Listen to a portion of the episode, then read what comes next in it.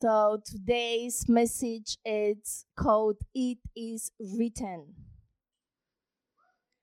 And I was like, God, really? It is written. When our apostle carried the very Bible on his head, how am I going to preach this?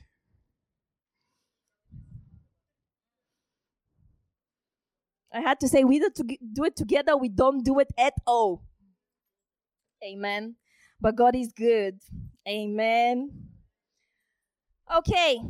I need some water. It's too early, but thank you.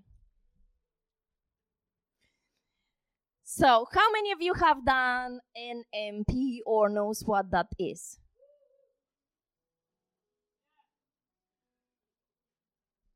So NMP is our new members program, and I'm mentioning NMP because it's in NMP that we make sure you get familiar with the doctrines of the house. You might not always have the time to go and look online. What do we believe in? But in NMP, we make sure that we introduce you, we introduce you to the doctrines of the house. And the very first doctrine that we have on our website is we believe in the Holy Scriptures, which is the written word. Amen. We believe in the Holy Scriptures. This is, we believe that the Holy Scriptures is the verbal, written, verbal, inspired words of God. They are authoritative and without ever in the original manuscript. We also believe in the scripture of both the Old and the New Testament. Amen. And they are for practical instruction in faith and conduct. Amen. And this is something that Apostle did teach us when we were going through our messages in the past two service services and specifically in 2 Timothy 3:16 to 17. Just a quick reminder. I'm not going to go into breaking down the scripture. All scripture is given by inspiration of God, not only the gospel. All scripture Old Testament, New Testament, every word written in the Bible, it's given by inspiration of God. Not only John, not only Revelation, not only Matthew, not only Mark, all scripture is given by inspiration of God. And it's profitable for doctrine. And you remember what doctrine was? What is right. For reproof, what is not right. For correction, how to get it right. For instruction, how to stay right. Amen. That what? The man of God might be complete, truly equipped for every what good work. Not for just any any work anyhow. For every good work. Amen. Now, this is simply to kind of outline that as much as we are apostolic, as much as we are prophetic, we are also a word based ministry. We serve our under apostle that, as I said, he, he, he's, he's a university on his own. He's actually a university on his own. Uh, the content that he puts out, for those of you that have been part of his prophetic classes and not only, I have never not because he, he's my apostle. I'm not biased, I promise. he's not here. Yeah? I have never heard anyone bringing so much revelation and knowledge, sound doctrine. Everything that he teaches is backed up by scripture. So, as much as we are, as much as we are prophetic and apostolic hub, we are word based those of you that started with us in the very beginning, we were only Bible study for two years, and it's not because our apostle didn't want or couldn't do Sunday service. it was specific instruction from God that we will have to study the Bible for two years before we even think of gathering together on Sunday to worship Him. So imagine how important is the Word of God to God. That's why this is the very first doctrine that you see on our website that you hear in NMP. Yes, we do have a doctrine that clearly outlines that we believe in the gifts of the Spirit, that they have not ceased, that we believe in the prophetic, we believe in the fivefold ministry, we believe in all those things, we believe in warfare, we believe in all of that. But the very first thing that you will see is that we believe in the written word of God, not the one that it's partial, not the one that it's out of context, but the one that has the fullness and entirety of God, that it's from the Old Testament to the end of the New, the whole shebang. Amen. Now, our main text today is from Luke 4 1 to 13. Before I'm gonna go, before I go into text, I just want to bring a little bit of context onto the book of Luke. Hmm, you guys, this guy Satan. I, when I tell you I hate him with passion, you don't understand. I'm not a hateful person. I'm not stupid either. But when it comes to Satan and his minions, when it comes to warfare, one of us must die, either me or you. There is no back off, no, there is no back down. No, I can't. Anyway, sleep. It's too early. I haven't even started. Okay, as promised, a little context to the book of Luke book of luke it's part of the gospel and more specifically part of the synoptic gospel. We have matthew mark luke and john. The synoptic gospel it's matthew mark luke and john because they have a lot of similarities. John uh, matthew mark and luke because they have similarities. John is separated because john is written specifically to the church. So matthew was um, seeing um, Jesus as the Messiah. Mark saw Jesus as servant. Luke saw Jesus as the Son of Man.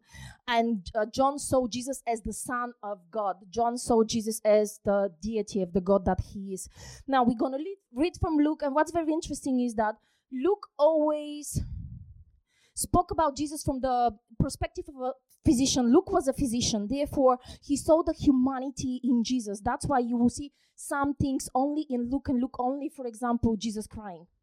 He saw his humanity and he wrote about it. When it comes to Luke 4, this is actually the temptation of Jesus in the wilderness or in the desert. And they are, how to say, detailedly outlined in Matthew and Luke. There is mentioning of in Mark, but Mark couldn't be bothered. He only wrote two verses. So, so we're gonna gonna look in the text from the book of Luke. Now, in the genealogy, when you look into the four gospels, the genealogy is also very interesting because uh, Matthew traced the genealogy from Abraham because he wrote to the Jews. Mark didn't even wrote genealogy because to be servant back in the days actually meant to be slave. You didn't have descendants as it was not something that was counted important. Then we have Luke that traced the actual bloodline all the way from Adam. And then we have John that actually didn't even have a genealogy as to Abraham or Adam. He had the genealogy of creation, or he spoke about Jesus as God Himself. This is what you read very first thing in John. Amen. Now, Matthew wrote about what Jesus said. Mark wrote about what Jesus did. Luke wrote about what Jesus felt, and John wrote about what Jesus was. Amen. And there are a few interesting facts. Um, I didn't know the la- the end, the last one. Um, it's only when I put them together I actually realized. So in the four gospels, the first miracle that Jesus performed differs. Um, in Matthew, the first miracle he performed was the leper cleansed. In Mark and Luke, demon expelled, and in John, water into wine. He turned water into wine. And then Matthew finished with the resurrection. Mark finished with ascension. Luke finished with the promise of the Holy Spirit. And John finished with the promise of the return of Jesus. What a progression! What a progression. So the first one The first one wrote about him resurrecting. The second one wrote about him ascending into heaven. The third one wrote about him promising the Holy Spirit. Now that he has fulfilled the works of the cross, he gave the promise of the Holy Spirit. And John wrote about his triumphant return. So they went a full circle of what was the purpose of having Jesus crucified, dead, and resurrected in first place. Amen. Amen. So, if you guys are ready, I'm ready to read scripture. Let's see what this guy Satan is up to. I don't like him. now, this is Jesus after being baptized, and he was led to be tempted by Satan. Then Jesus, this is after his baptism and being declared and acknowledged by God as his son. This is now my son in whom I'm well pleased. Straight after that, he was led into the wilderness to be tempted. Then Jesus, being filled with the Holy Spirit, returned from the Jordan and was led by what? The Spirit into the wilderness. Amen. Romans 8 Those who are led by the Spirit indeed are the sons of God.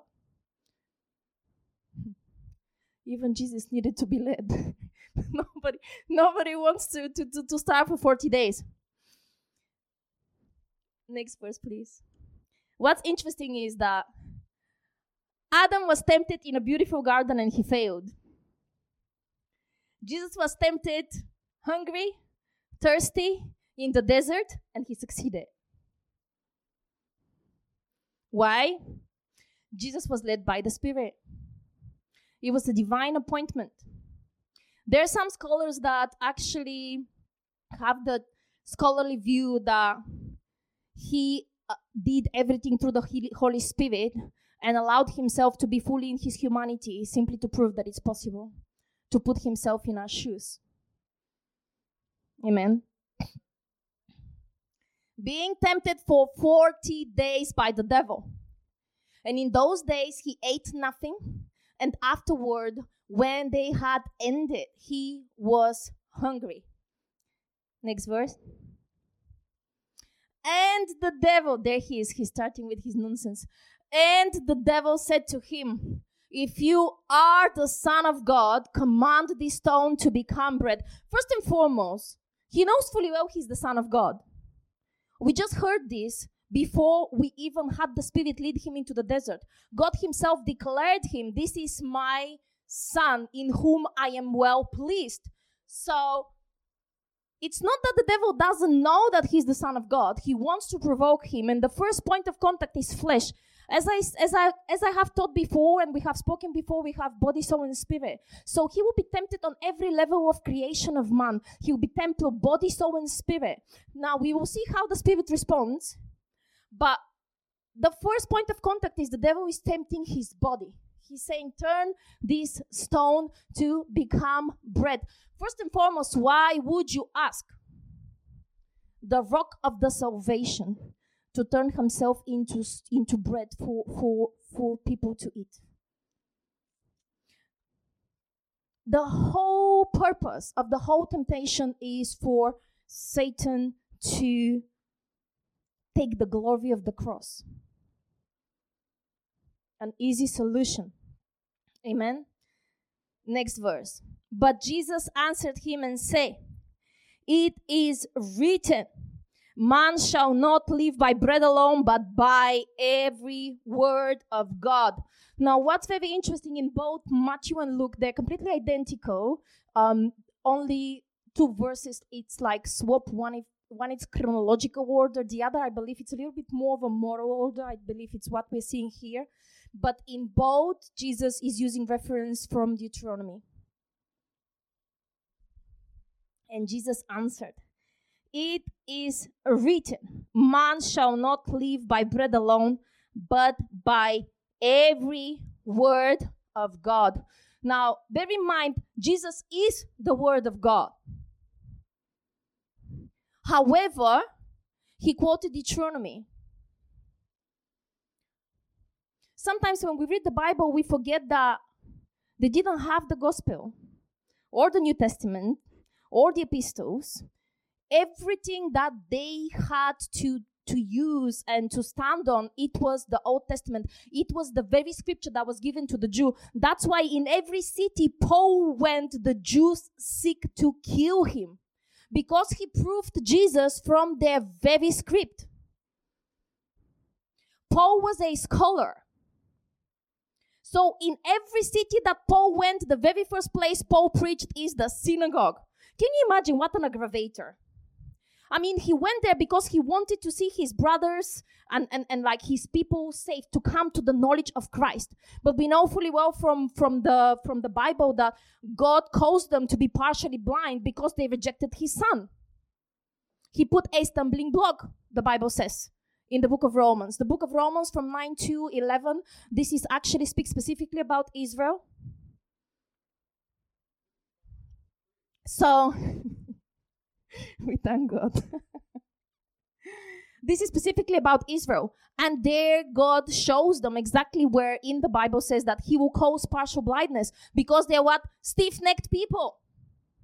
However, Paul would not give up. In every city that he went, the very first place he preached is the synagogue. And because Paul was able to actually prove Jesus is the Messiah from their very scripture, from their own scripture, they would always seek to kill him. I just don't know how wasn't he tired to be constantly under murder threat.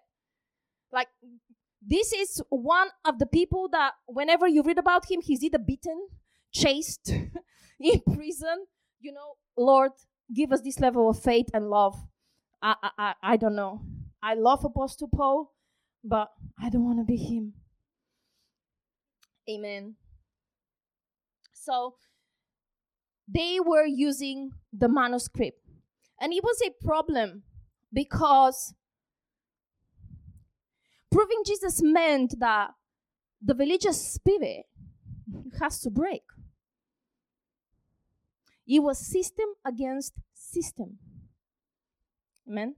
So going back to the scripture, it is written, Man shall not live by bread alone, but by every word of God. It speaks specifically about the scripture. It speaks specifically about the written word of God. Amen. So the, it, the, the quote is from Deuteronomy 8 3. So he humbled you, allowed you to hunger, and fed you with manna. It's speaking to the children of Israel while they were moving into the wilderness. By the way, this is also um, the, the, the 40 days of fasting. It's also like a parallel to the 40 years of uh, the Jews going into the wilderness. And fed you with manna, which you did not know, nor did you fathers know that he might make you know the man shall not live by bread alone, but man lives by every word that proceeds from the mouth of God. Why was Joshua instructed? This word of the law shall not depart from your heart. Very important. Amen. So Jesus answered with, It is written that we are not supposed to live just by bread and water.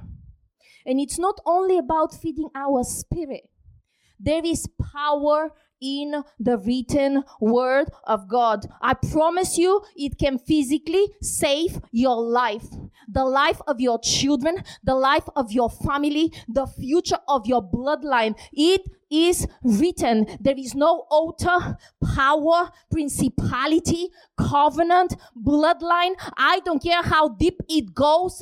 It is written, comes with a specific authority. It can physically, physically save your life. It's not just about the spiritual side of things. There is a reason for that book of the Bible to be available to us. There is a reason for that book of the Bible also to be one of the most attacked, scorned, and, and, and, and how to say, uh, even in our kingdom, it's a book that people constantly try to take out of context, constantly try to perverse and to twist. Why? Because it is written can physically save your life. Doctor's report, it is written. I shall live and not die, period. Nothing has the right to touch me if it is written. Amen. Let's move on. Next one.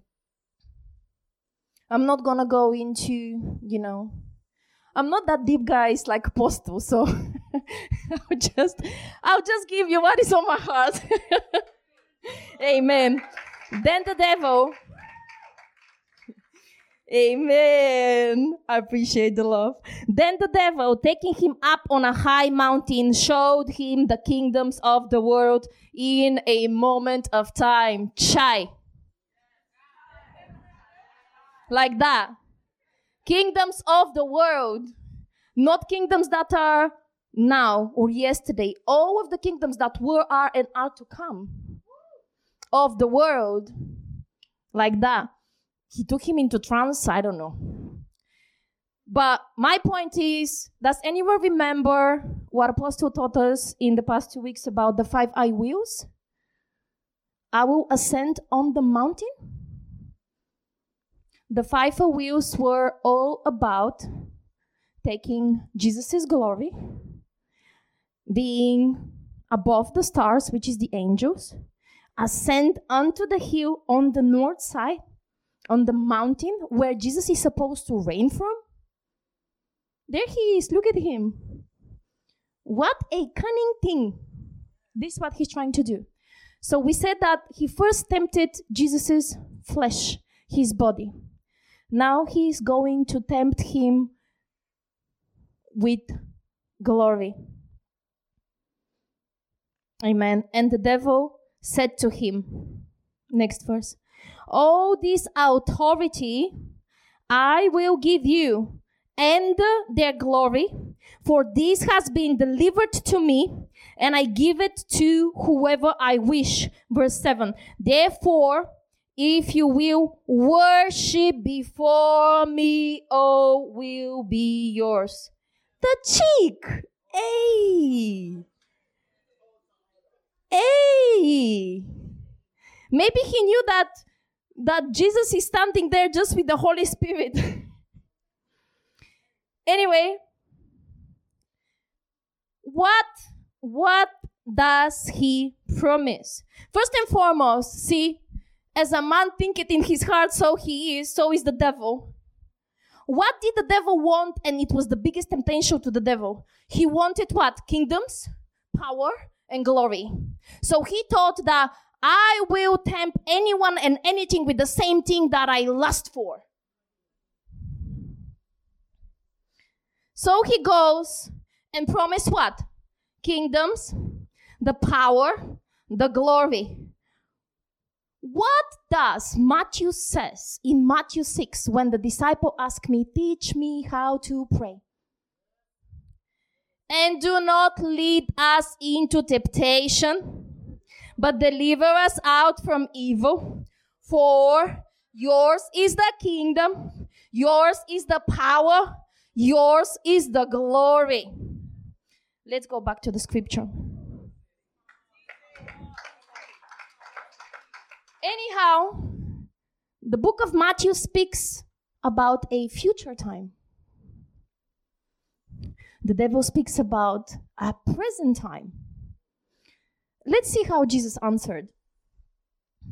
And Jesus answered and said to him, First and foremost, first and foremost, get thee behind me, Satan. Somebody say, Get thee behind me, Satan. First and foremost, know your place. Get thee behind me, Satan.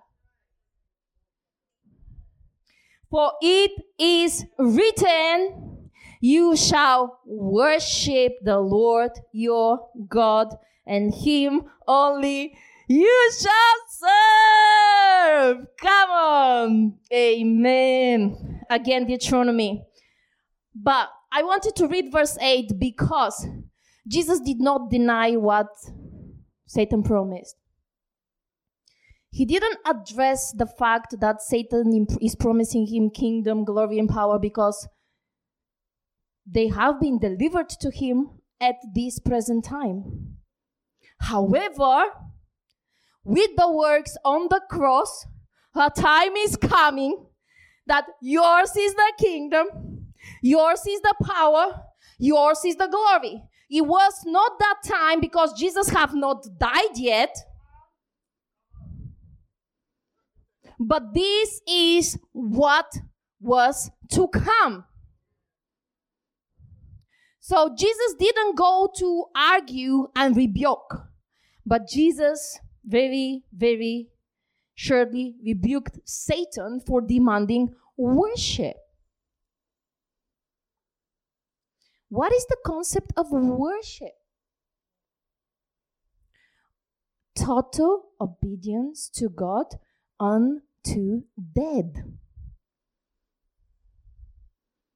So Satan was asking Jesus, There you go, these kingdoms, there you go, this power, there you go, this glory, don't die.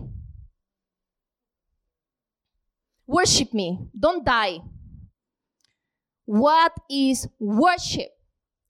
Worship is not just the songs, it's total obedience unto God unto dead. That's why the Bible says, and Jesus says himself, I give my life what? Willingly. No one takes it from me. Because I worship the Father. And I am obedient unto death. So much so that when he went into the, to pray in the Garden of Gethsemane, he sweated blood. Like, do you understand? He already bled. What was coming it was so heavy that he sweated blood, yet it was not enough to atone for each one of us.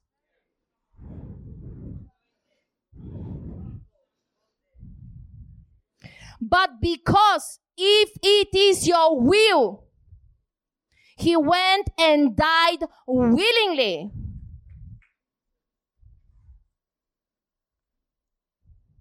This is the concept of worship. That's why the devil cannot worship.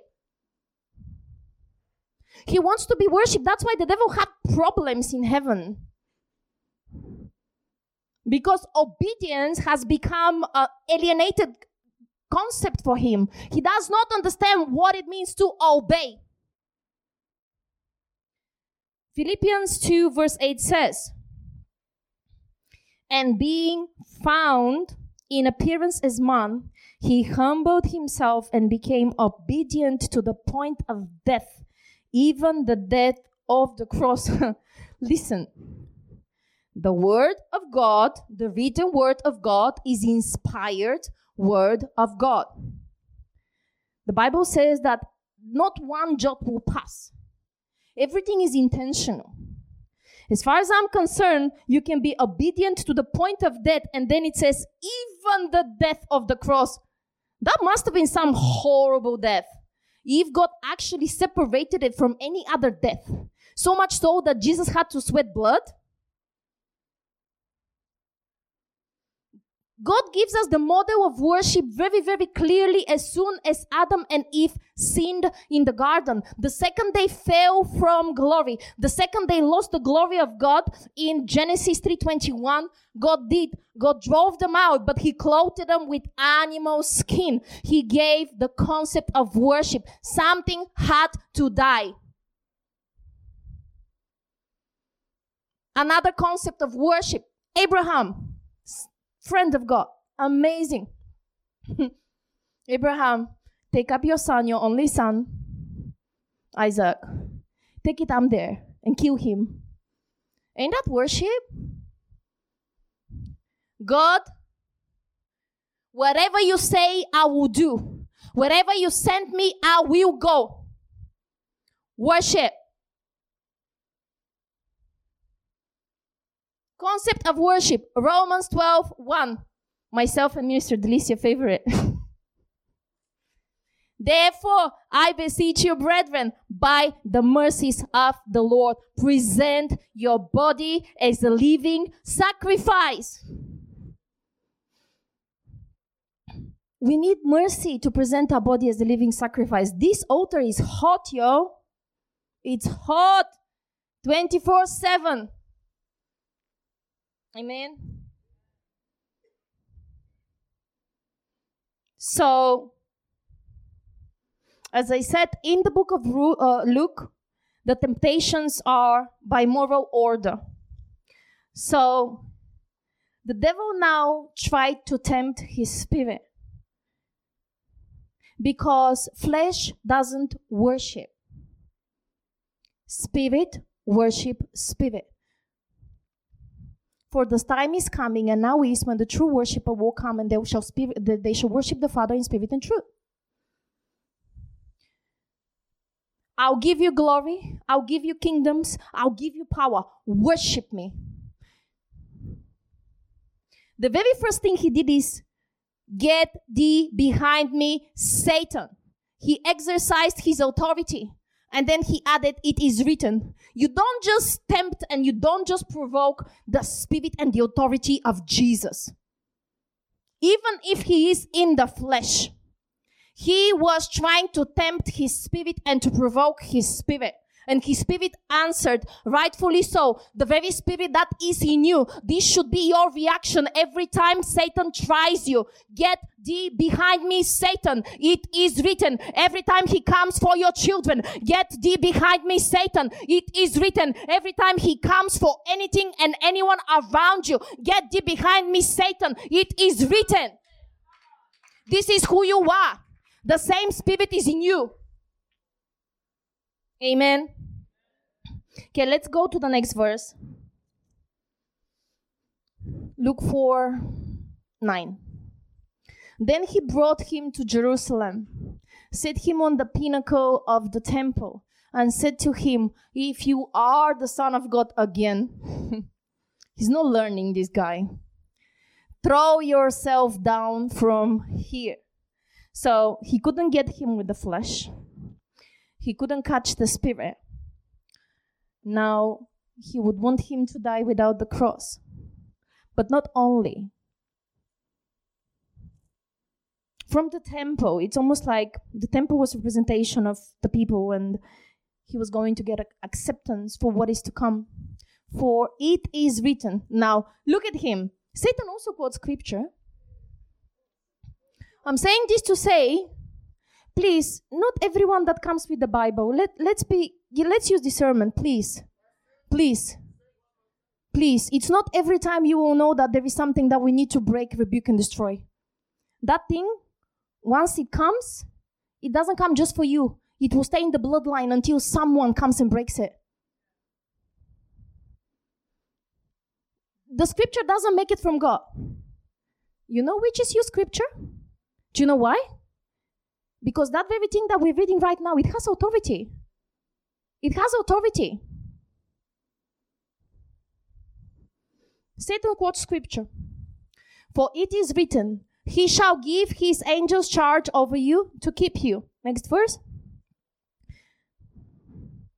And in their hands they shall bear you up, lest you dash your foot against a stone. Now, hmm. What he did is he actually misquoted the scripture. The scripture is, is from Psalms 91:11 and it reads, "For he shall give his angels charge over you to keep you." And then it carries on with in all your ways. Therefore, Jesus, with or without the temptation of Satan, the angels will keep him in all his ways. The angels are already keeping him while Satan is tempting him in all your ways. But the devil left that one out. Have you been in a situation where the devil is using scripture to condemn you? Do you know it is written, therefore, there is no condemnation for those that are in Christ Jesus? It's not because we abuse grace. It's not because we are allowed to go and do as we please. It's because only God has the right to judge you because you're paid in full. Because the devil cannot do anything about God loving you. He cannot stop him from loving you. He cannot take the cross back. But what he can do, he can make you turn away from God because you're way too ashamed and way too condemned to go and worship and stay in the feet at the Father.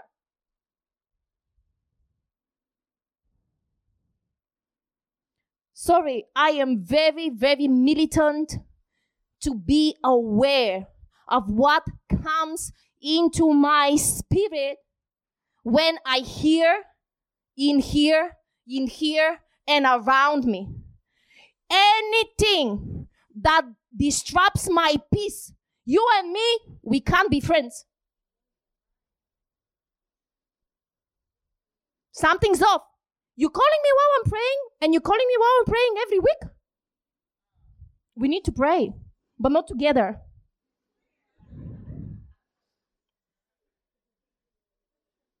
No, honestly. He will use anything to separate you from the love of God because he knows as far as God is concerned, con, con, concerned, nothing shall separate you from his love. And because he can't make God stop loving you, he will make you stop feeling like you're worthy of the presence and the love of God. Because you have body, soul, and spirit. The body and the soul they can still be manipulated, afflicted, and turn left and right however he please. So that's why I'm telling you, we need mercy to be on the altar because my God, so much strategies, the wiles of the devil. This is the wiles of the devil. You have to be aware of what is going on in your head, in your heart, 24 7. This is not to say you should be okay with sin, God forbid. God forbid if you get to a point where sin does not make you uncomfortable. I'm not saying that we are sinless. No one. It's without fault. The, the Bible says in the book of Romans that we all have fallen short of the glory. There is not one person walking on the face of the earth that is righteous other than Jesus. No one. But we need to be aware because some attacks are so subtle and, and so underlined that you just miss it. At the time that you have to be in the, feet, the feet of God, you're out there beating yourself up left, right, back, and center. How dare you? Are you living in a world where everyone are praising you and clapping for you and tapping your shoulder, well done? Why would you be on your, your own enemy? Will you spend the most of your time talking to yourself in your head? 24 7. Going to work, coming back, you know, you always have some conversation going on, right? And yet you're not your best friend. I'm guilty of it. I had to speak to myself. Anyways, moving on.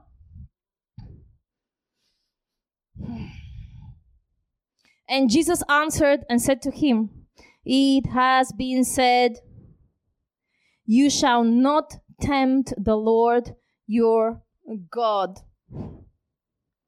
This is a quote from Deuteronomy 6:16.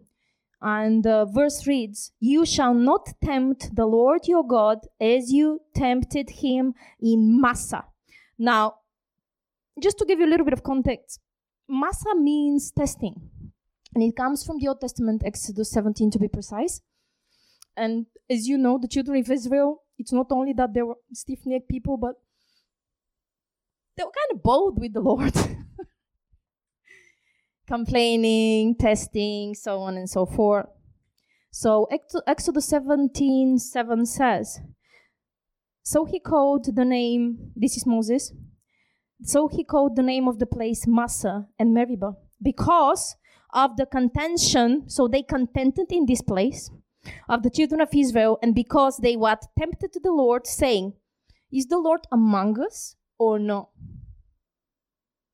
I mean, what? He went and dealt with an entire nation of Egypt. He split the sea open for you. He took you to the wilderness and he feeds you every single day with manna. And you're out here asking, Is the Lord among us or not? So, this is what the scripture refers to. You shall not tempt him in Massah. Basically, don't question if the Lord is with you or not. So when the devil said, Let's see if God is with you, throw yourself down. Yeah? Jesus said, You shall not tempt the Lord. I know God is with me. The Bible says that even when you make your bed in hell, I am with you. I will never leave you nor forsake you. Even though you walk through the valley of the shadow of death, I will fear no evil. Why? Because you are with me. Now, God doesn't promise us life with roses to champagne, but He does promise us whatever life brings, I am with you. Amen. And then my last verse. Now, when the devil had ended every temptation, he departed from him until an opportune time. Basically, he departed from him for a season. Hmm. Resist the devil, and he will flee. Amen, amen, amen. Now, just to quickly go through the five I wills. What is my time?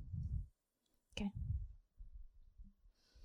Just to quickly go through the five I wills in Isaiah 14, 12 to 15, because I want to quickly break some more scripture. Um, Isaiah 14, 12 to 15. How you are fallen from heaven, O Lucifer, son of the morning how you are cut down to the ground, you who weakened the nations. For you have said in your heart, I will ascend into heaven, I will exalt my throne above the stars of God. I will also sit on the mount of the congregation on the farthest side of the north. The north is the kingdom of God.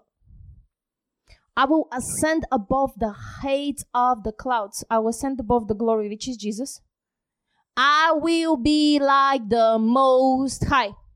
So everything that is going on from the garden to the temptation of Jesus and so on and so forth until Jesus died, resurrected on the cross, it is for the purpose of all of this. I will be like the Most High. Amen. So, I just want, want to quickly go into why Satan had no response to it is written. And this is where I want to come and bring some more, I wouldn't say value, but it seems like sometimes we don't value the, the, the word of the Bible enough we don't fully grasp or how to say we get comfortable with what is in these pages because I feel it's so available to us. And not only that, we're missing out on something very, very important. First and foremost, he could not operate or he had no response to it is written because all you see Satan does all through the Bible is I will, I will, I will. He's just wishful thinking. Wishful thinking. When he was the most anointed cherub, I will, I will, I will. And he's still on that. He operates from I will, which is wishing, but not necessarily authority. Now, Jesus operates from I am. I am that I am. I am the Son of God. I am the Word of God. Nothing was made that was made without me. Satan cannot say a word because he is subject to the Creator. He is a creation still. He cannot operate from I am. All he can do is wish to will. Therefore, that's why he has wiles, which is corrupt wisdom, because we can, he cannot do anything but corrupt, twist, and perverse. He does not have authority. I am. Jesus doesn't have to do anything. All he has to do is step into the situation. That's why Apostle taught us extensively on the name of Jesus, his very name comes with I am. For I have created the heavens and, and, and the earth. nothing moves, nothing breathes, nothing grows, nothing exists without me. I breathe into matter. I am the one that makes every cell moves. It is I am. That's when Satan could not respond anything to it is written. His only option was to move on and use some more corrupt wisdom. All he used to tempt Jesus was corrupt wisdom. He has nothing else to stand on. What is the word? You don't have a leg to stand on. you don't have no leg to stand on. He's a loser. He's lost it already. All he can do is flex, try to intimidate you. And you know, many times, many times, because I like to be spiteful with him and I'll do something on purpose, I'm telling you, my week will go from worse to worse. But it's so worth it. It is so worth it to take him to his place. You are a loser. You have no right over me. I'm a child of God. The blood of Jesus speaks for me. Only that far you can go. I will not be intimidated. I will not be afraid. No, listen to me. I cry. I might cry, but that's okay. Oh, he's still a loser. He's still a loser. He's lost it thousands of years ago, and he's lost it for eternity. Come on, preach. In judgment seat. Amen. So, as we said, Satan had nothing to, to, to say to it is written because one is the authority of God, secondly, is the Spirit of God that's speaking. He had no choice but to move on with some more corrupt wisdom because he is subject to the Creator still. Satan said that the kingdoms the power and the glory has been what? Delivered into his hand.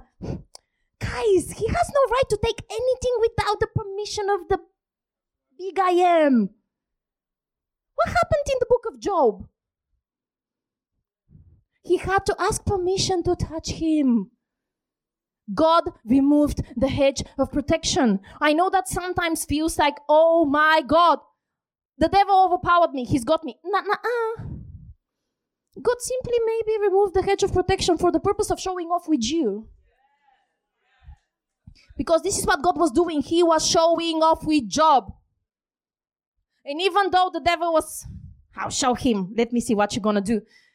God was basically saying, I know what I've made. I know what I've put in this man. God will not give you more than you can bear. Amen. And to further understand this, we need to go into the origins of sound and the origins of language because now you will see why the actual written word of God is as important as prophecy, as rababa, as in the name of Jesus. Who knows that God loves unity? Let us make the first time that we saw actually God appearing in unity in three. The plural in Hebrew, this is Genesis, by the way, Genesis chapter 126. The plural is in Hebrew, it's not number two like in English, it's three.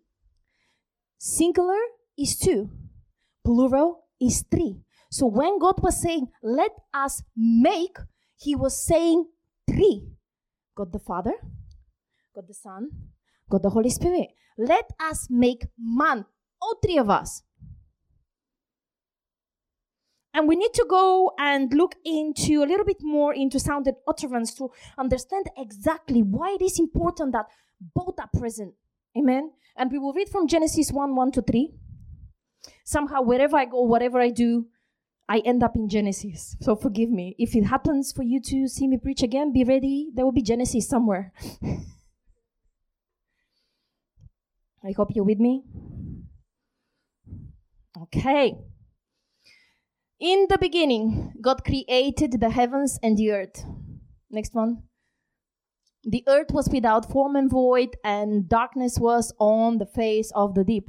And the Spirit of God was hovering over the face of the earth, or over the face of the waters. Then God said, Let there be light, and there was light. Okay, amazing. Verse 1 In the beginning, God created the heavens and the earth. The heavens is actually everything spiritual that was created. It wasn't just heaven is a place any spiritual being, the angels, everything was created in the beginning. Your spirit was created then. Before I formed you in the womb, I knew you. How did God knew you? God knew you as a spirit. That's why you will hear Apostle Oscar is teaching us that your call, your mandate, predates your conception. Because your spirit, your call, your mandate, who God called you to be, was created in the beginning. Genesis 1 1. It wasn't created when you were born. Amen. And the Spirit of God was hovering upon the waters. The earth was without form and void, and the darkness was on the face of the deep. the deep as well. Another time. And the Spirit of God was hovering over the face of the water. The Spirit of God, in this case, it's the bread of God, ruach. Hovering actually means to brood, like like um, a chicken when they brood their eggs, when they brood their chicks. It was brooding the bread of God. It was brooding over the face of the water. Verse 3. Then God said, We have Ruach first. Yeah? Then God said, Let there be light. And there was light. Amen. This is dabar in action. Can I have the word dabar? This is let there be light. This is dabar in action, and I'll explain. Dabar is work, word or talk or thing, but specifically is used for the sound that God made in creation. And if you ever have taken prophecy for granted, now it's the time to understand that the whole of creation was created through prophecy. This is prophecy in action. Prophecy is creative, inspired word of God. Prophecy carries ruach and the ba, which is the sound. It's a sound, a word with a wind when we release a prophecy. Prophecy, it's not meant just to make us excited and hear good news. Prophecy, it's meant to correct everything that needs correction. Prophecy, it's meant to create things that are not there. Prophecy, it's meant to bring the will of God on earth as it is in heaven. Do you know that every word that is that that, that we speak, it's actually active in heaven. There is no timeline in heaven. God created timeline so we can understand better what is happening on earth. But in heaven, everything is outside of time, outside of space, space. It's eternity. Every word he ever spoke, it's still active and present right now. So when you prophesy, you carry the Spirit of God and you release that active word to be activated on earth as it is in heaven. Every good thing, everything that he ever said is still active in heaven. It hasn't expired, it does not expire. You are the instrument that now breathes, releases the sound with the wind that everything need to come into alignment with whatever you spoke. And if it doesn't, it's not because it's not there. It's because before I formed you, have not aligned with I knew you. Your spirit and your flesh need to align. Your flesh need to align with who God formed you before the foundations of the earth. Those two, they need to align. That's why I'm saying be very, very aware what's going on in your heart, in your mind when Satan is speaking. The Lord rebuke thee. You good for nothing. Oh, you can't prophesy. Look at you. Nobody likes you. Get thee behind me, Satan.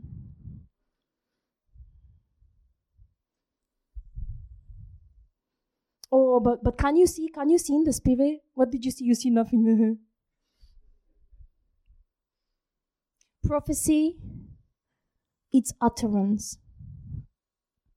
When it comes to the gifts of the spirit, word of knowledge has visual grace, but prophecy carries that creative power with the uh, power with the sound of God. So whatever comes from your spirit, it carries the wind and the sound of God.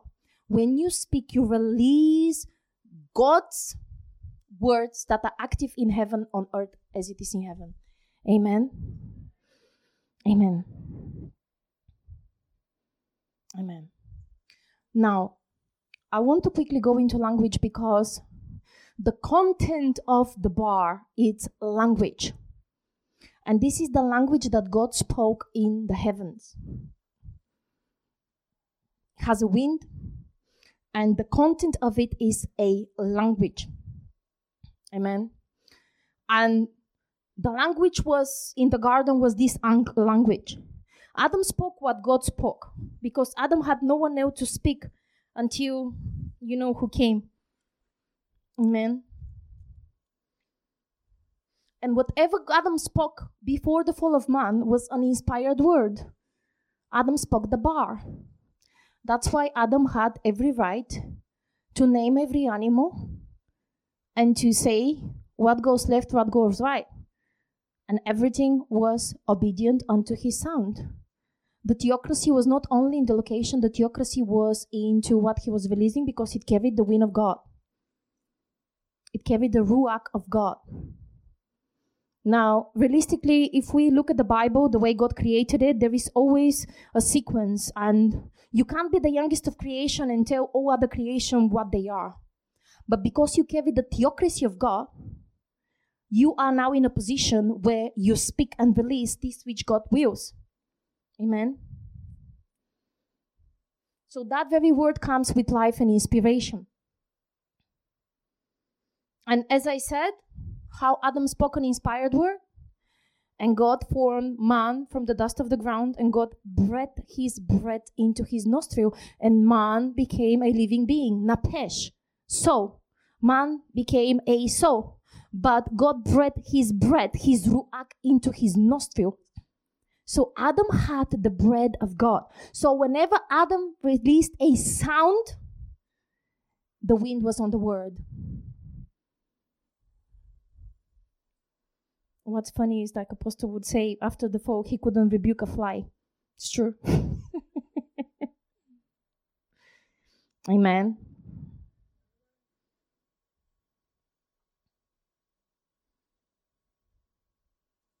so the wind that came with into the body of adam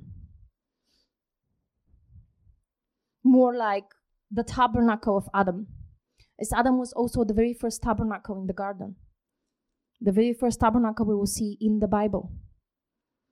So, as the Ruach of God came, the Ruach of God came with the DNA. It came with the presence of God. The purpose of the tabernacle and what tabernacle was is a tent to carry or to, to, to hold the presence of God. The very first tabernacle in the Bible was the body of Adam.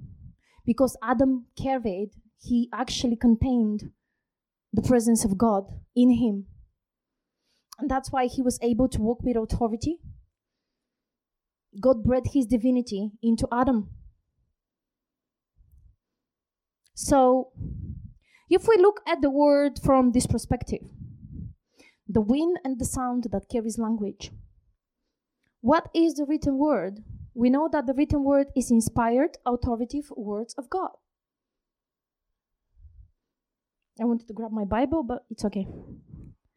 The written word is, I don't think it's in my bag, thank you. The inspired, authoritative words of God. Amen. The Bible says in Hebrews 4:12, "For the word of God is living and powerful and sharper than any two edged sword, piercing even to the division of soul and spirit, and of joints and marrow, and it's discerner of the thoughts and intents of the heart. Now, this is in capital letters, but in every other Bible, you will see the word word with small w. When you see the big W, it speaks about Jesus. When you see the small w, it speaks about the Bible. Now, the Bible says the Word of God, which is our Bible, is living and powerful. Why? Because it's an inspired word of God. It carries the wind of God and it comes with authority. We'll talk about the authority. And it's sharper than any two-edged sword. Why is it two-edged sword? Because you have the small word and the big word in one. It's two edges. It's Jesus, the word, and Bible, the written word. So it cuts into edge. On one side, you have Jesus the Word. On the other side, you have the Word of God, the written Word. It's two edges sword. Now, Paul uses. Okay, I give myself my. I, I gave away my theological belief. I believe Paul wrote Hebrews. I'm not gonna go into explaining why now. It won't. It won't be enough. But anyway, you look at for yourself. The after wrote two-edged sword because that was written in Romans time and obviously the swords, the Roman army had swords that are short and have two edges.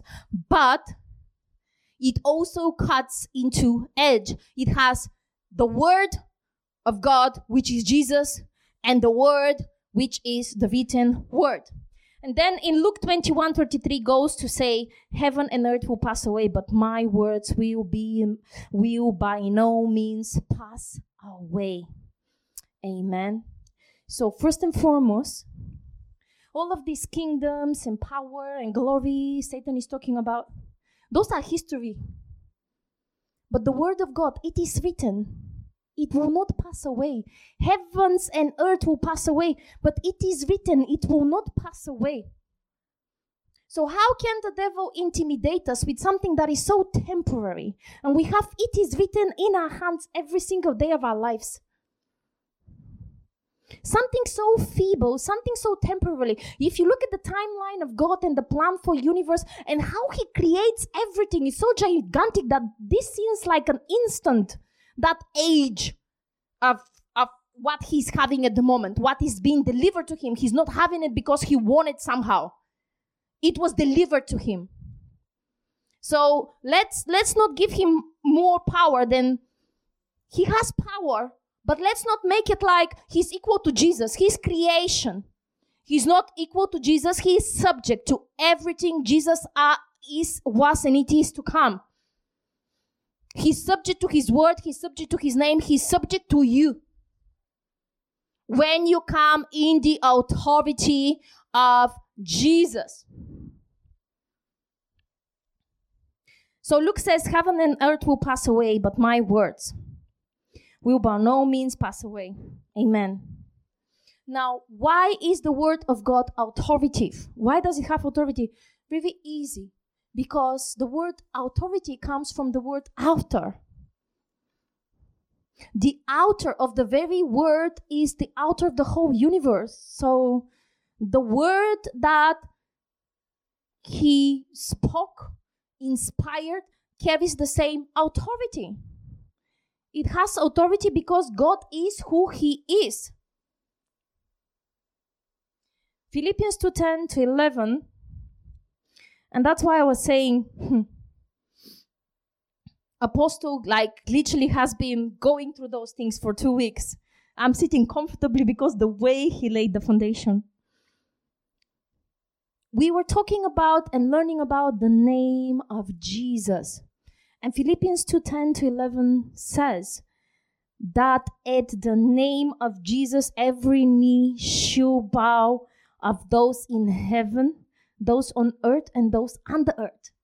And he broke it down so beautifully. There is no place, power, authority, principality, something that we haven't even got to learn yet that is to come, that it is not subject unto the name of Jesus. And that every tongue shall confess that Jesus is Lord to the glory of God the Father. And then in Ephesians 1 20 to 23 says, Which he worked in Christ when he raised him from the dead and seated him at his right hand in heavenly places, far above. Hmm, I love this verse so much far above all principality and power and might and dominion. This scripture in Ephesians speaks about the power of God because when you go to learn about your warfare as a believer in Ephesians number six, uh, it says something about strength, stand, stand strong in, in, in the might, the power of the Lord. And, and you're like, what is the power of the Lord? This is the power of the Lord, that his name was exalted far above all principality and power and might and dominion. Those are the spiritual wickedness and the power and principality that God outlines in Ephesians number six. And every name that is named not only in this age, but also in this which is to come. Not only in this age, but also in this which is to come. So, this is the authority of the word. The authority of the word carries the authority of the name of Jesus and has authority on earth, in heavens, and the earth, eh, over every power, principality, spiritual wickedness, powers, and dominion, not only in this age, but which is to come. So basically, on every side, at every time, in any place, at any point, this thing, the Bible, has authority over anything and everything that is trying to come for you or anyone and anything that you're concerned. Because when you speak, you don't just speak. Each one of you speaks inspired word. Because you have the Spirit of God. And you come in the name of Jesus. Amen. So Satan is a subject to the creator. And the very written word is something that he cannot respond to. So if you ever run out of prayer points or inspiration, how to, you know, command them dry and die and you know, back to the sender and, you know, just take the Bible. You know, sending missiles and all of that, just take the Bible. You know, when you run out of, let me destroy you. It's not easy. It's not easy to wage war every day. It is not easy. I confuse you confusion in the camp of the enemy. That's amazing. If you run out of those, take the Bible. I promise you. You know, he won't be he won't be moved by extravagance, but boy, he cannot say anything to it is written. He has no say there. He has no right to say anything there. He's not in a position to say anything there. He has no leg, leg to stand. Now, Another reason why Satan could not respond anything to it is written, it's because of his language. Because of his language, because of what he lost. Now, when man was created in the garden, man had dabar. That was an inspired word that had the wind of God. When man fell, Man kept the language but lost the wind. Likewise, when Satan thought he saw that, he kept the language but he lost the wind. He had no authority. So, therefore, there was no inspiration anymore in his sound. How am I for time? We need to pray. I need to speed up. There was no authority anymore in his sound. No wind, no power, no authority. He went to speak to Eve in the garden, but all he could do is to seduce and twist and wiles because there was no wind on his sound. He had the language, but no wind.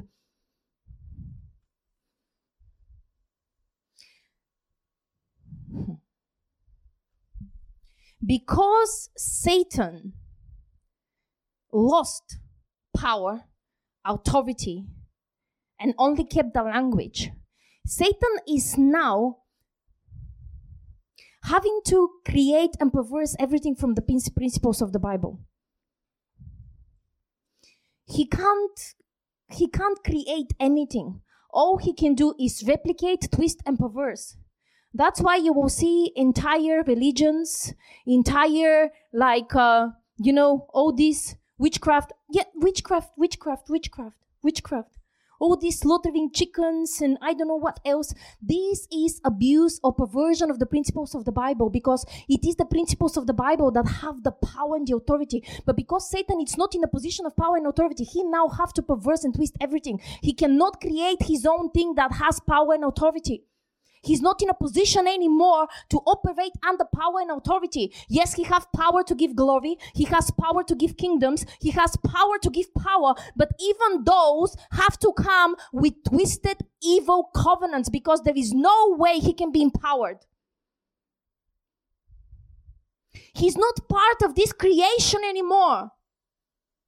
Yes, he have access to heaven, but he cannot operate he cannot use the power of the principle of the Bible because he's not under the covenant of God anymore. Therefore, he has to twist and perverse them. Therefore, he has to twist and perverse them. A typical example is the Tower of Babel.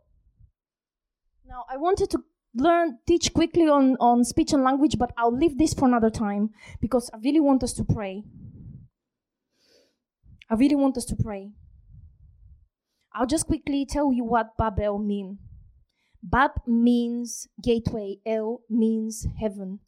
What they were building, it's a gateway to heaven the children that came together in Babylon to build the Tower of Babel, they came all in one accord and in, in one sound, in unity, but they were building something bec- without the inspiration of God. It was a word, it was one language, but there was no inspiration. There was no wind on it because they were all children of Adam now. Man had fallen already. So what they were trying to do is to build a gateway to heaven because there was they were having no way to heaven anymore. Jesus was not born yet. Jesus have not died yet. Jesus is the way, the truth, and the life. There is no other way to get into heaven but Jesus. That's why when God instructed Moses to build the tabernacle, there was only one entrance because there is only one way to get into heaven. That's why when God commanded Noah to build the ark, there was only one window on the top and one entrance because there is only one way to get into heaven. So what they were doing is they came together there was no wind on, on, on their language. They lost the language, but they still wanted to get access to heaven. So they built gateway to heaven. And this is why I'm saying that this is what devil is trying to do. He goes to heaven. He still can visit heaven because we see this in the book of Job. But he cannot operate with authority in the principles of heaven. He's been expelled. He's an outcast. My friend, you're not part of our clique anymore. You cannot use your power. Make your own power. Oh. Sorry, guys. I want my Nigerian passport. Nobody wants to acknowledge. but this is what Satan does. He replicates and perverse the principles of God. He's trying to perverse, he, he was trying to perverse the plan of God for salvation. He perverses the principles of worship through sacrifices.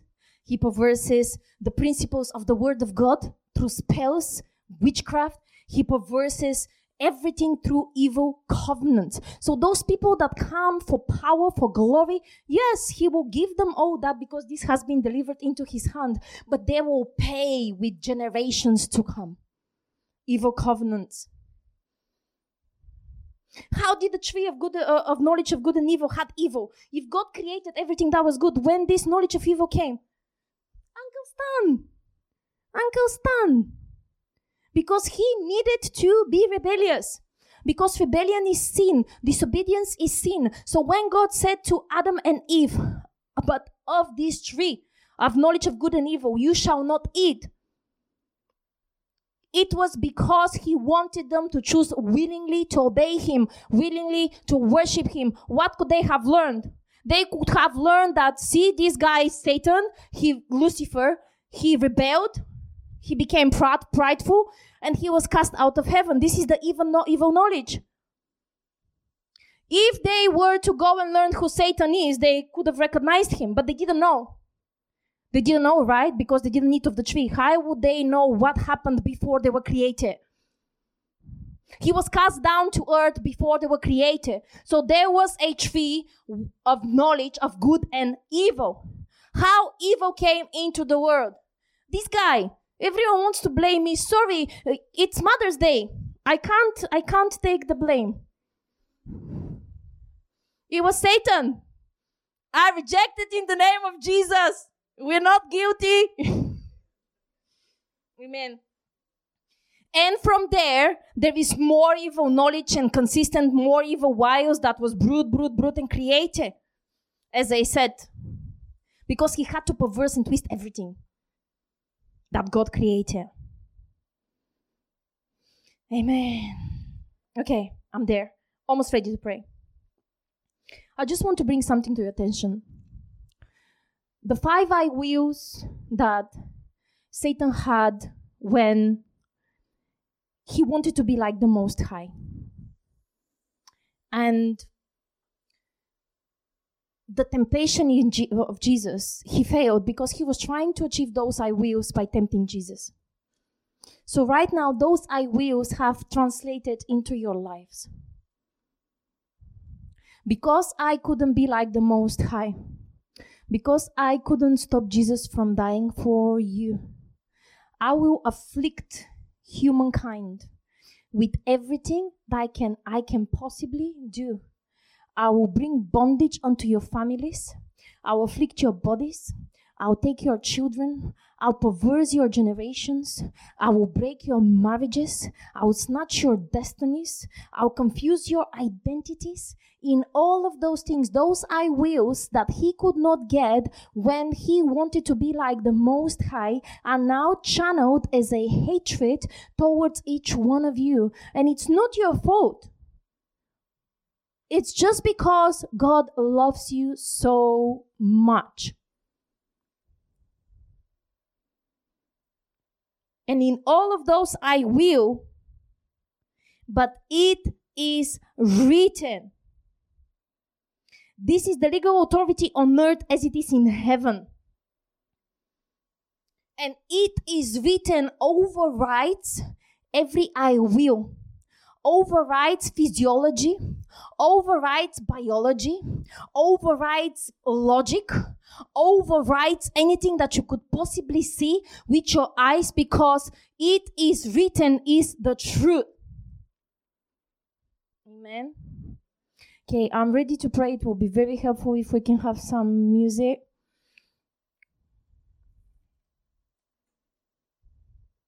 It is written. And to be honest, I took you on that journey about temptation, utterance, and sound because it is sound against sound. It is utterance against utterance. It is a word against a word. It is the sound and the wind of God against the sound that He releases into your life. It is the word of God against the word that Satan speaks. It is the utterance that you release against the utterance of the devil. Let us rise up on our feet. Now, I want us to pray. And as we pray, God has given me few but I just, Holy Spirit, come in this place. Take over and take control. Lead us, Lord. Whoever and whatever we need to address with it is written, let it be brought to the forefront now in the mighty name of Jesus.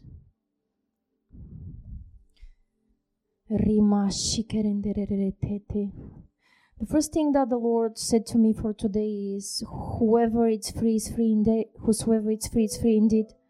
And it is written in the book of John 8 36. Therefore, if the Son makes you free, you shall be free indeed.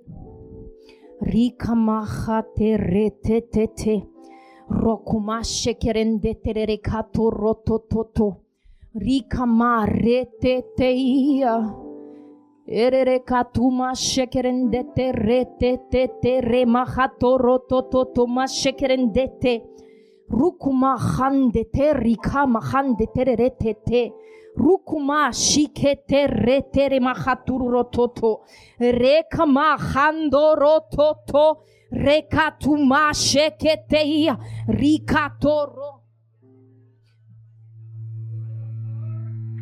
Father, we take authority right now over the, the, the airwaves in the mighty name of Jesus. I come against any disruption Whoever this word is, Father God Almighty, either online or here, I declare and I decree that they will receive it today. In the mighty name of Jesus.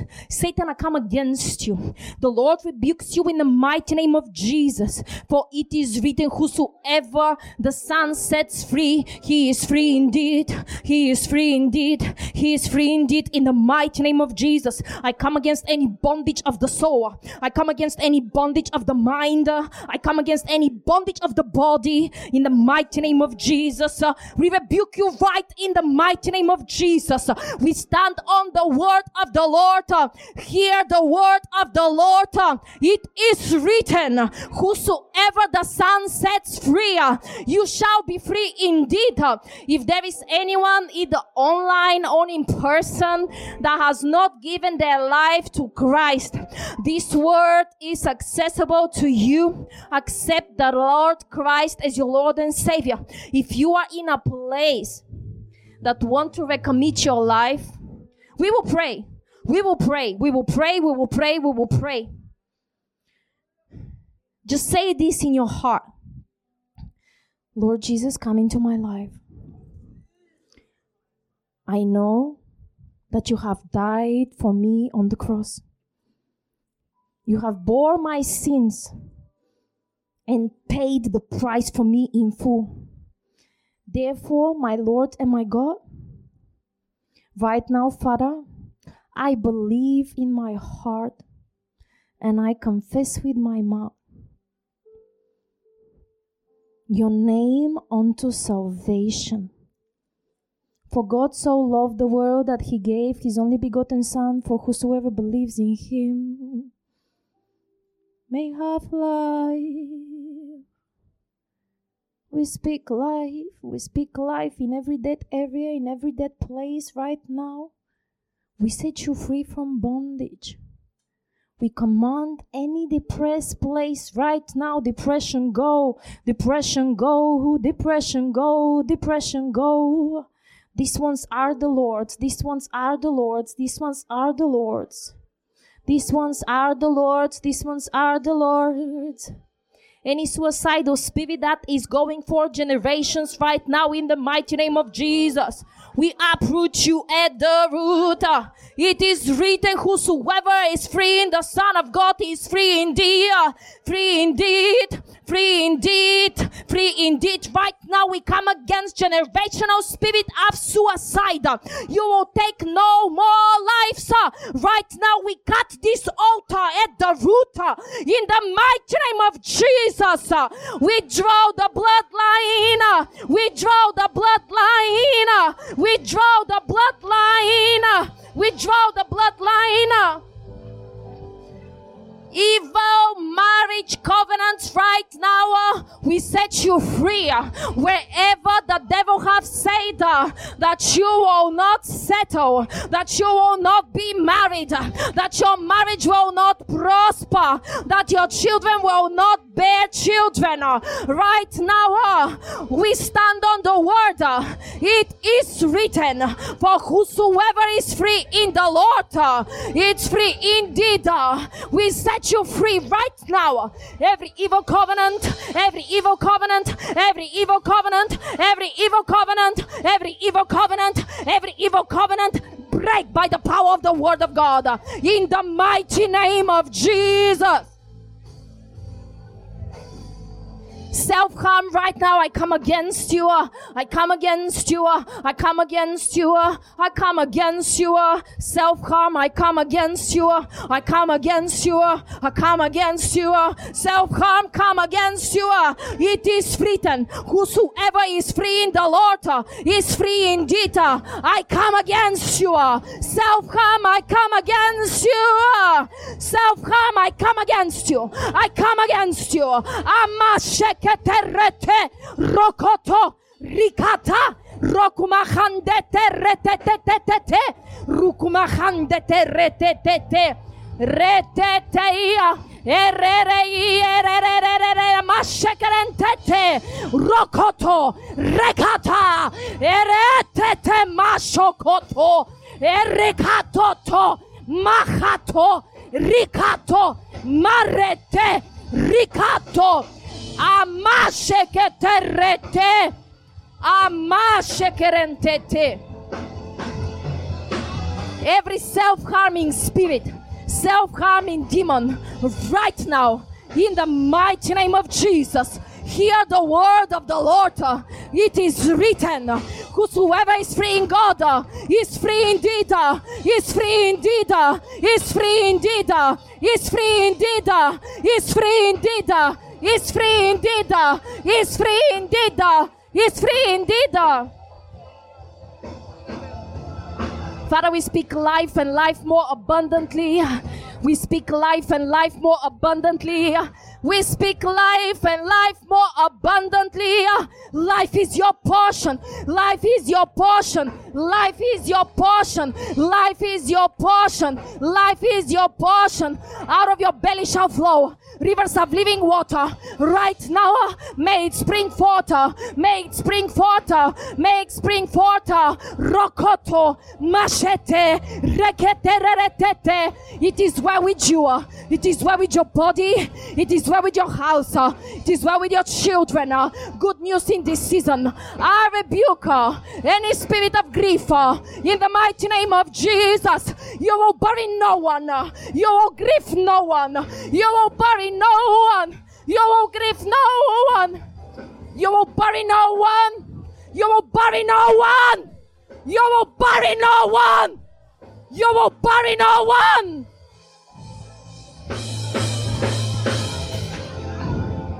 The Ruach of God, Lord. The Ruach of God, Lord. The Ruach of God, Lord.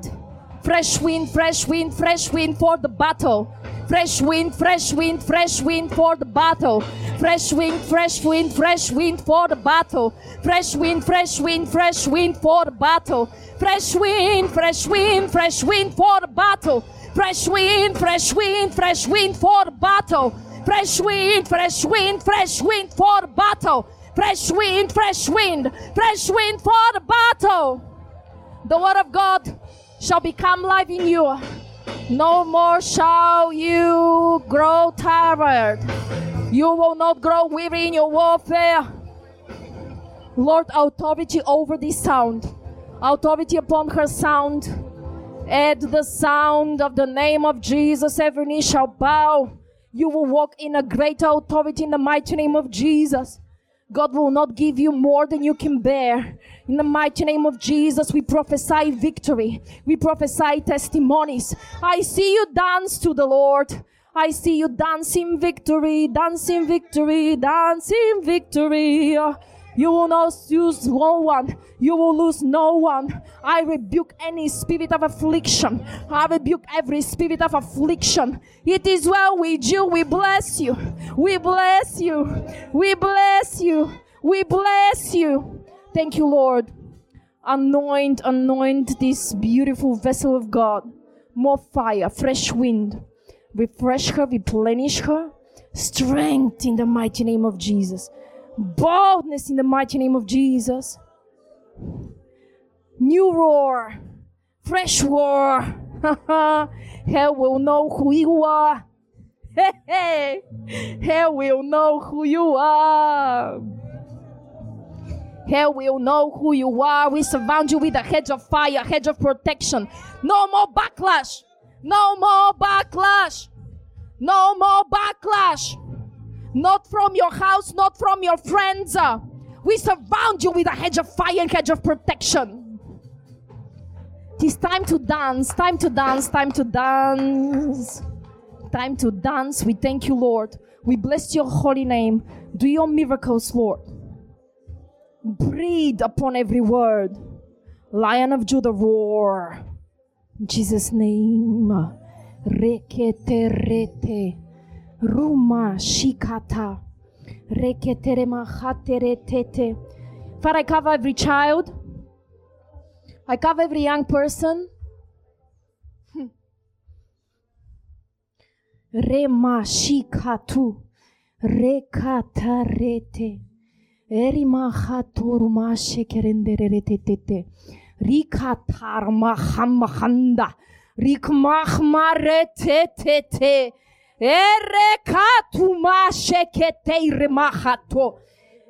Every son, every daughter that have their parents lifting them up right now, I stand in agreement in the mighty name of Jesus, I bring you into the covenant of Jesus, according to the word that it is written in Jeremiah, that you are now under the new covenant of the Lord. I come against any covenant of gangs. I come against any covenant of bloodshed. I come against any altar that is calling from the deep. Deep calls unto deep. I come against you in the mighty name of Jesus. I come against any trauma. Roko marete Rikatoroto Marika. I come against the spirit of fear, spirit of intimidation that is even causing you to look for those affiliations, to pick up knives, uh, to go places you are not supposed to go. For I have not given you the spirit of fear, but of power, love, uh, and sound mind. Uh, power, love, and sound mind. Power, love, and sound mind. Power, love, and sound mind. Power, love, and sound mind. Lord God Almighty, we cover them. In the mighty name of Jesus, Lord God Almighty, it is written, uh, you will charge your angels uh, to watch over us, uh, lest we dash our foot. Uh, charge your angels upon those ones uh, in the mighty name of Jesus. Uh, in the mighty name of Jesus. In the mighty name of Jesus.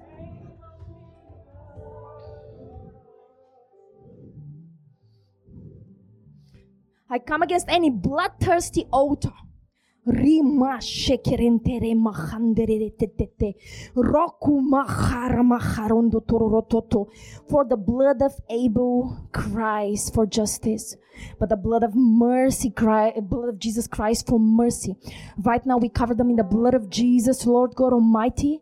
I come against uh, any knife, any trauma, any harm that has been laid before them we go ahead and we prophesy that every plan of the enemy is broken in the mighty name of Jesus. It's broken in the authority of the word of Jesus. They are protected in the mighty name of Jesus. Rima shekete. Reka to to to. Рема шикаранто тороко торорото торома харантата. Рима шикарандо торорото тума хандеререте тете. -те. Рема шикарандо торума хандеререте -те. Рика тума хандеререте теререте терема шекерентете. Рик ма хандеререя. Машикарандо торорото тума.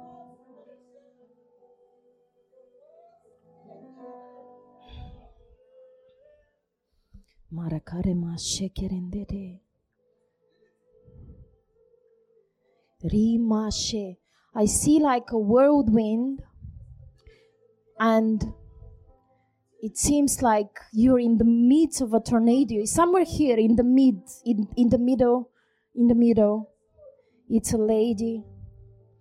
And it's like you're in the middle of a tornado. But I see you wearing beautiful white, blue, and gold clothes.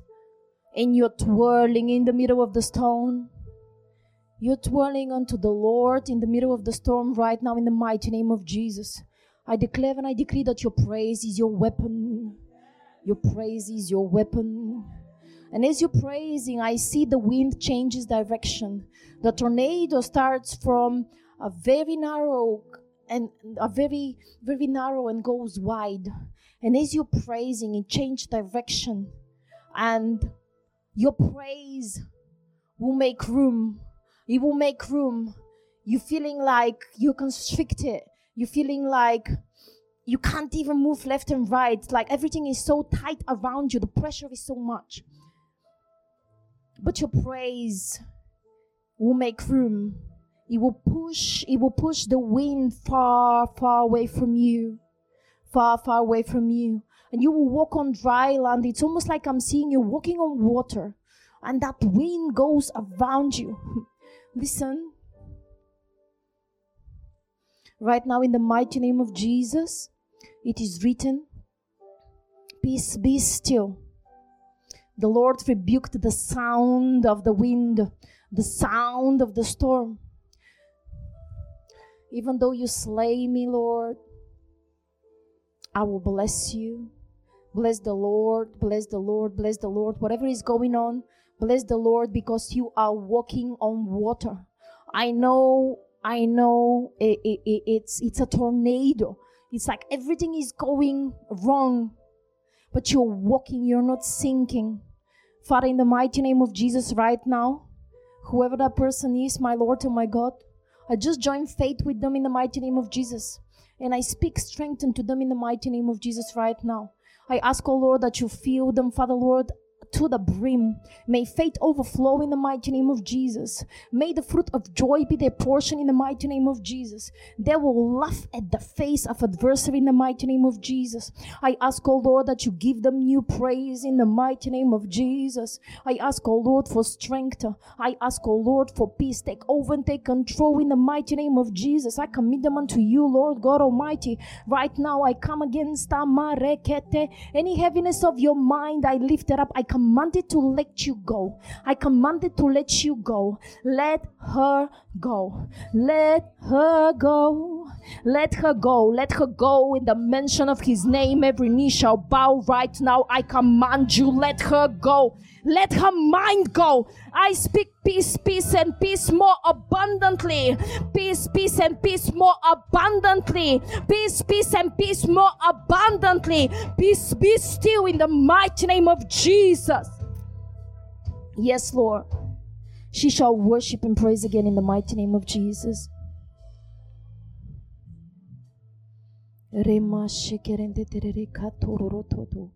Yes, Lord.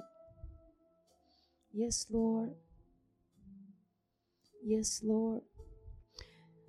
I declare and I decree that there will be no separations of family in this place or any other place, anyone that is connected to you. I declare and I decree that there will be no separation of family in the mighty name of Jesus. No separation from the children, from the, from the parents in the mighty name of Jesus. Right now, in the mighty name of Jesus, I declare and I decree that the Lord shall be your bond in the mighty name of Jesus. Thank you, Lord. It is written, I wish that you prosper as you so prosperous in the mighty name of Jesus. You will prosper in all your ways according to the word of the Lord. You will prosper in your family. You will prosper in your body. You will prosper in your mind. You will prosper. You will prosper in your job. You will prosper in your health.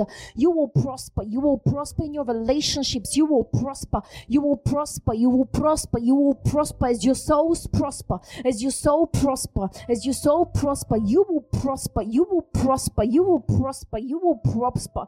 Thank you, Lord. Thank you, Lord. Thank you, Lord. In Jesus' name, amen.